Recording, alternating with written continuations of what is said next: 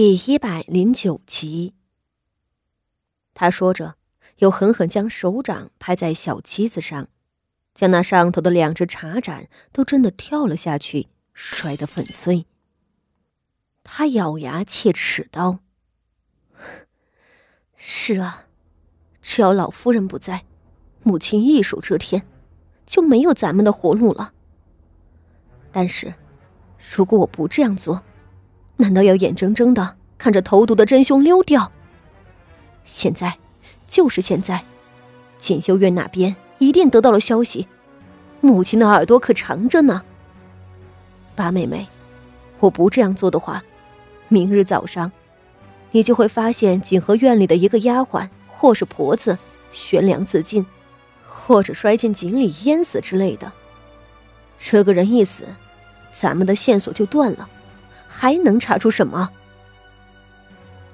傅锦仪看着通身戾气的傅宣仪，一时缩了缩手脚。不得不说，傅宣仪生气起来的样子真可怕。是啊，自己的弟弟傅德熙尚且还活着，虽然是那个样子，好歹能看到希望。傅宣仪的哥哥却已经死了。死了很多年了。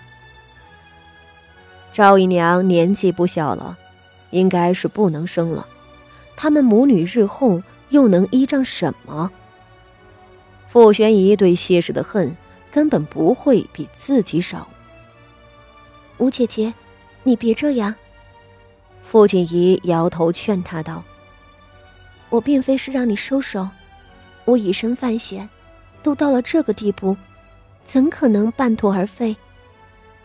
只是，咱们没有老夫人的庇佑，就不得不找到能够对抗母亲的力量。傅玄仪眉头一挑，傅锦仪平静的看着他，随即看向韩香，吩咐道：“立即遣人，将此事上报给三太太。”三婶娘。傅玄仪惊道。这是咱们大房的事情。不，这是整个傅家的事情。傅锦仪定定的看着他。我们的长兄是傅家的长房嫡长孙，是傅家祖业的继承人。长兄遭人谋害，事关重大，想必三婶娘也不愿看到长兄出事吧。傅宣仪的眼角微微动了。三婶娘，他轻声道：“这倒是个办法。”傅宣仪的唇角渐渐渗出稀薄的笑意。三婶娘是名门出身，又与老夫人沾亲带故，傅家上下也只有她敢忤逆母亲谢氏了。况且。这个三婶娘和母亲不和已久，怕是也缺一个打压母亲的机会吧。他眉眼一扫，命道：“就按照八妹妹说的做吧。”一碧朝左右高声问道：“景和院的下人们呢？都到齐了吗？”“到齐了，都叫起来了。”身边心腹小心翼翼答道：“五姑娘。”您是让他们都进来吗？傅宣仪清冷一笑，道：“不必了，八妹妹这里经不得叨扰，就都凑在前院里吧。”说着，回头看向父亲一道：“八妹妹，你若是累了，就早些歇着，让荣姑娘陪着你。你若想看戏，在屋子里头听着就是。你放心。”我傅宣仪恨那一位，恨之入骨。可惜自身势单力薄，多年被他踩在脚下，我动不得他，他的爪牙，我可绝不会轻饶。他说话的时候，目光中盛满了火焰。傅锦仪轻轻叹一口气：“你去吧，只记着不要闹得太出格了。”傅宣仪没有回话，他起身迈步出了门槛。偌大的前院里，站着五六十个各色衣衫的丫鬟婆子，众人多是被人从床上喊起来的，此时还睡眼朦胧。傅宣仪亲临临的站在众人面前，冷冷开口道：“都给我跪下！都跪下！没听清楚五姑娘的话吗？”话说有其主，必有其仆。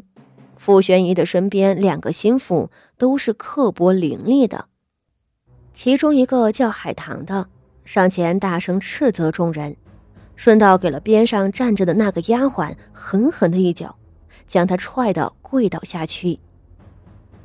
应着老夫人去了庙里，景和院已经是傅宣仪做主，这些人不论私心如何，倒不敢面上不尊，只是。这大半夜的叫起来，不少人都神志不清。这会儿他们听清楚了傅宣仪的命令，也就陆续的跪下了。傅宣仪缓缓的踱了几步，倏地站住了，侧目望着满院子的人。他抬了抬下巴，扬声道：“你们来的时候，应该都听说了。”大少爷的屋子里出现了毒粉，八姑娘不慎中毒，险些危及性命。方才已经查出，毒物出现在大少爷平日的用度上，也就是说，这投毒之人就在你们之中。海棠，先将那几个掌管烛火的丫鬟带上来。海棠领命，击掌三声。便有四五个膀阔腰圆的婆子，扭了两个小丫鬟，从西侧间出来，按着跪在地上。几个婆子都是傅宣仪身边得力的下人，他们给了两个小丫鬟一人一巴掌，只把二人吓得浑身乱颤。回禀五姑娘，这两人，一个是掌管杂物的丫鬟，一个是擦洗杂物的粗使。都是能够直接接触到蜡烛的人。海棠大声回禀道：“五姑娘，不是我，不是我。”其中一个丫鬟年纪尚小，竟当堂嚎哭了起来，求饶道：“五姑娘，我冤枉啊！”你冤枉？